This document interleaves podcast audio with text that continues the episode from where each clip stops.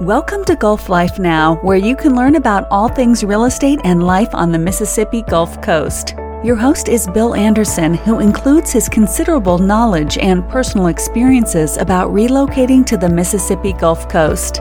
Whether you're buying, selling, or just interested in living on the Mississippi Gulf Coast, this podcast is for you. Thanks for coming back to Gulf Life Now's podcast.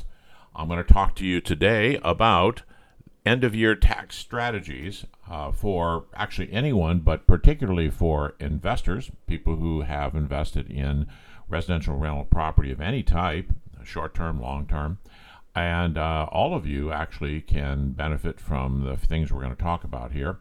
Uh, it's coming up to the end of the year right now, and uh, this is actually the best time to start planning for taxes. You should actually start planning for taxes in January. Uh, however, as we get closer to the end of the year, there are a few months remaining when you can do some things to reduce your tax burden. By the way, this is brought to you by Logan Anderson Gulf Coastal Realty.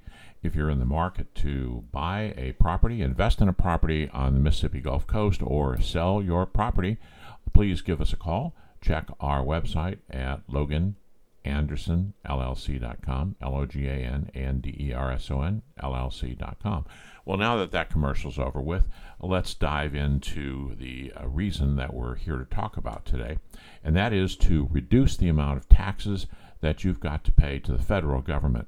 I don't know enough about your state to talk about state taxes. However, many states that have a state tax program somewhat follow the federal regulations. So if the federal government makes a change, the states tend to follow, at least to some extent. And of course, the best thing to do here is to check with your C P A to be sure. I'm just giving you some information that you can use to talk to your C P A about, and also for you to start gathering some information. There's some actions that you have to take. You, no one can do those for you. Your C P A, your advisor, uh, these are things you have to do yourself. So we're going to start out by explaining the changes in the tax law uh, that took place at the end of two thousand seventeen. Actually, it's called the Tax Cuts and Jobs Act of two thousand seventeen. Uh, a lot of people complained about that uh, change in the tax law because they were worried they were going to lose a lot of money and that kind of thing. Well, you know, it's just all worked out. Uh, and in fact, uh, everybody saved money because they reduced the number of brackets from seven to four, and they lowered the rates in nearly all of those, and the highest rate was lowered also. So a lot of people saved a lot of money. Now, the important thing to remember is that this bill was not set in perpetuity. As a matter of fact, at the end of next year, which is two thousand twenty-four, this bill will expire unless it is extended. And if you have been paying any attention to the news, and I'm only giving you what I have seen in the news, the Democrats will probably terminate this, or at least let it just sunset and not make any changes. It'll go back and revert to the old uh, tax law uh, if they are in power uh, when these uh, national elections come up. If the Republicans are in power, they will probably Uh, extend it maybe for another ten years. Maybe they will make it permanent until Congress makes another change again. That's where things stand right now. And if we look at where the political situation is, it's probably balanced right about in the middle. So if you don't want to take any risks, you still have some time to make changes. So you have the, this tax year of two thousand twenty-three, and then you also have the tax year of two thousand twenty-four to make some changes to what you do, uh, to uh, and, and this is, again, not just for investors, for everybody else as well. But let me go into a couple of the things that were incorporated into that tax uh, bill. Uh, one of them is a massive standard deduction. It uh, was over doubled, actually, and if you're a senior, it's even more than that, uh, which means that many people didn't need to file the long form anymore and the itemized deductions. They could file a shorter form because they didn't have enough deductions to qualify. Uh, the standard deduction was good enough for them, so that helped them save some money. Now, if you have lots and lots and lots of deductions, you have to also look at that because there were some changes in what you can deduct. And now we get to the property side. There's a maximum of ten thousand dollars uh, that you can deduct for property taxes, any kinds of government fees, you know. And so if you have a property, for example, you may live in a real high tax state such as California, and you have a property tax rate of, say, fifteen thousand dollars, the maximum you can deduct is ten. Uh, if you are paying income taxes, for example, in California, and they are fifteen thousand dollars, the maximum you can deduct is ten. So for some of the population, the tax changes were not good all the way around, although there were some other benefits that some of those people could have taken and should have taken if they knew about them. Uh, one of them was the uh, increased depreciation deductions. Now, for many people that I'm talking to today who just own a few properties, this is not a big deal. But for a lot of people, the qualified uh, deductions went from five hundred ten thousand dollars to a million dollars that you could deduct uh, for depreciation. And that may be uh, very helpful if you own some larger properties, for example, some fourplexes or maybe some uh, apartment buildings. And if you're in that category, then you need to talk to your C P A about taking the maximum depreciation deductions while you still can. Probably the biggest thing you need to take advantage of is the lower uh, corporate uh, tax rate. Now, most of you won't have corporations. You're going to have L L Cs. You're going to have uh, subchapter S's. And a subchapter S may qualify depending on the status of that subchapter S. Uh, but there, nevertheless, there's a lower tax rate. Uh, also, the twenty percent deduction for pass-through income, which was created for small businesses that are L L Cs and subchapter S's, for example. Those are pass-through businesses. Um, there are opportunities for some that are listening to take advantage of that twenty percent deduction uh, f- through for their income tax. That is huge. If you had one hundred thousand dollars that you owed in taxes, you can take twenty thousand dollars right off the top. However, uh, this is a caveat. Uh, you have to be very careful when it comes to property. You have to be engaged in this as a business. That doesn't mean that you can have a rental on the side and have that work for you, unless that rental property is part of another business entity of some kind. And I can't get into all the details here because it's too complicated, except to say that if you talk to your C P A, the C P A can step you through it. Now, I have talked to a number of investors who are telling me that they're going to go for it. They're going to try to take that deduction. And uh, at least one or two that I've talked to, I don't think they're going to qualify for it from what I understand about it. And it's a bit risky. In fact, uh, when you read about it anywhere, uh, it'll always say that it's really up to you and the I R S. So the I R S could step in and say, no, we don't agree with your uh, your reasoning for taking this twenty percent deduction for pass-through income. Now, this is a big deal. So if it's possible for you to take it, you should take it.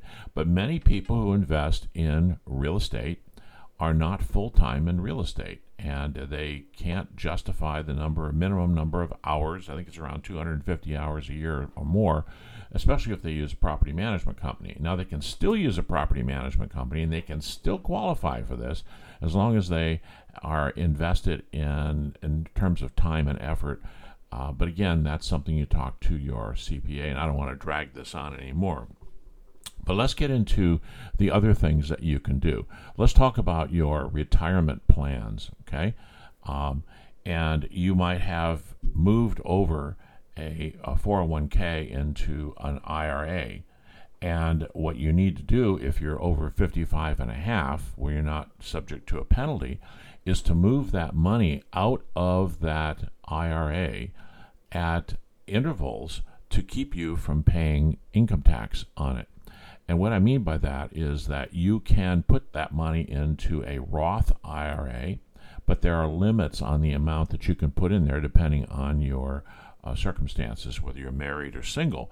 And each year you can move money from the um, the I R A, which is you have to pay tax on it. Remember, you deferred that tax and you can move it into the Roth I R A. Um, now, what you need to do is take a look at your tax, the amount of taxes you think you're going to pay. And you can move money there until the point where you might have to pay taxes. So let's say, for example, you can uh, earn as much as sixty thousand dollars without paying a penny of tax because of this big standard deduction, you know, for a, a married couple, and the portion of Social Security that's not taxed, et cetera.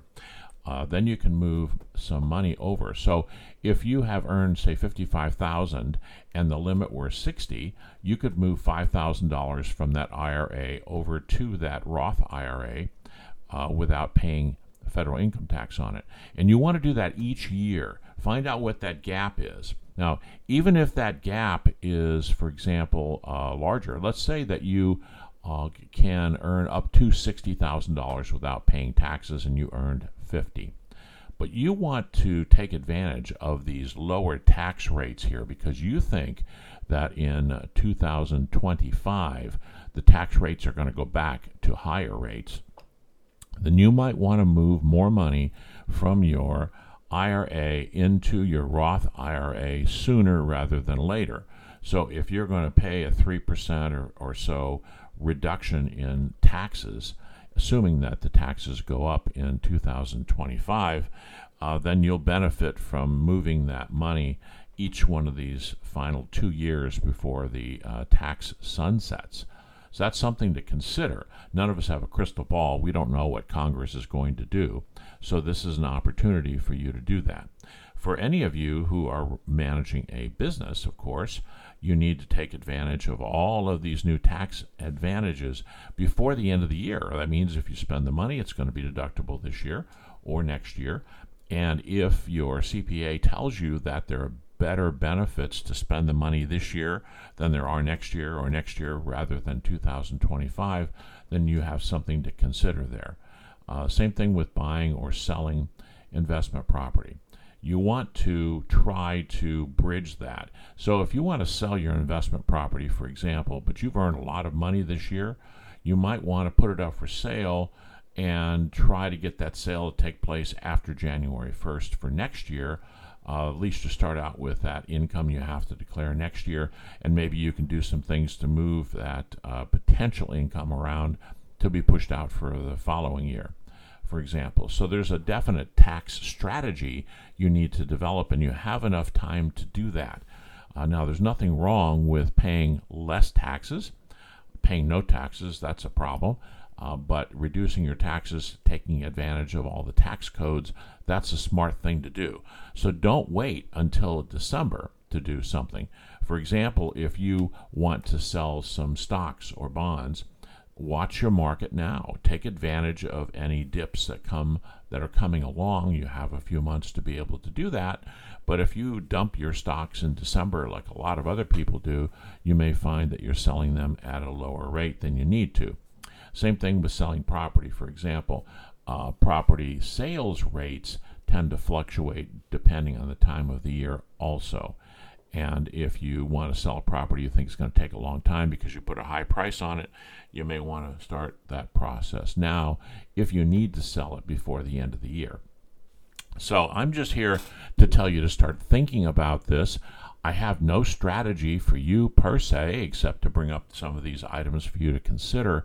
Uh, but I think talking to your C P A, and I keep saying C P A, some people use a tax person, uh, and some tax people are very good. They've been doing it for decades, for example. But if you're a business owner or you have investment property, I suggest that you talk to a C P A who has knowledge of that. Uh, it's important that they understand all of the rules and regulations that apply to businesses, as many bookkeepers and tax preparation people do not. So a C P A can give you advice the others probably cannot. They can process everything that you have and make sure that you pay the right taxes, et cetera. But if you want some advice on tax planning, you need to go to someone who is more of an expert on that. And do it sooner rather than later because those people are going to be real busy coming up before the end of the year.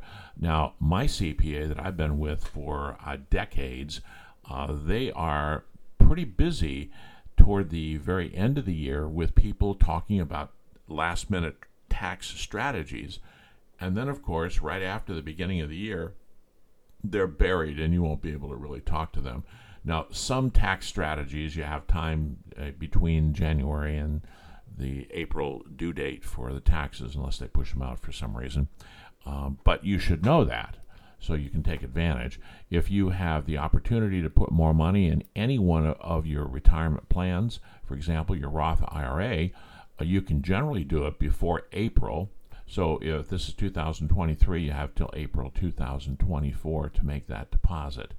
Um, doesn't hurt to make it earlier if you expect that you want to make some money on it, uh, but just make sure that you have taken advantage of putting away the maximum amount that you can, particularly, back to what I said earlier, transferring funds from your I R A, paying the taxes at the lower rate, and filling up that Roth I R A, which is not going to be subject to future taxes. So that's the topic for today. I hope it's helped some of you. Uh, don't forget to get on this. A lot of people just keep putting it off, and I'm bringing it up to you early enough that you can give some consideration to how you can save some big dollars by planning ahead. Well, thank you for coming again to Gulf Life Now's podcast, a service of Logan Anderson L L C. Our website is Logan Anderson L L C. That's L O G A N A N D E R S O N L L C dot com. We'd love to be able to help you. We have a lot of blog articles on there too that you can read about and learn more about, not only real estate but other uh, topics that, uh, like the roof on your house, for example. Thanks for coming, and we hope you come back to the next one.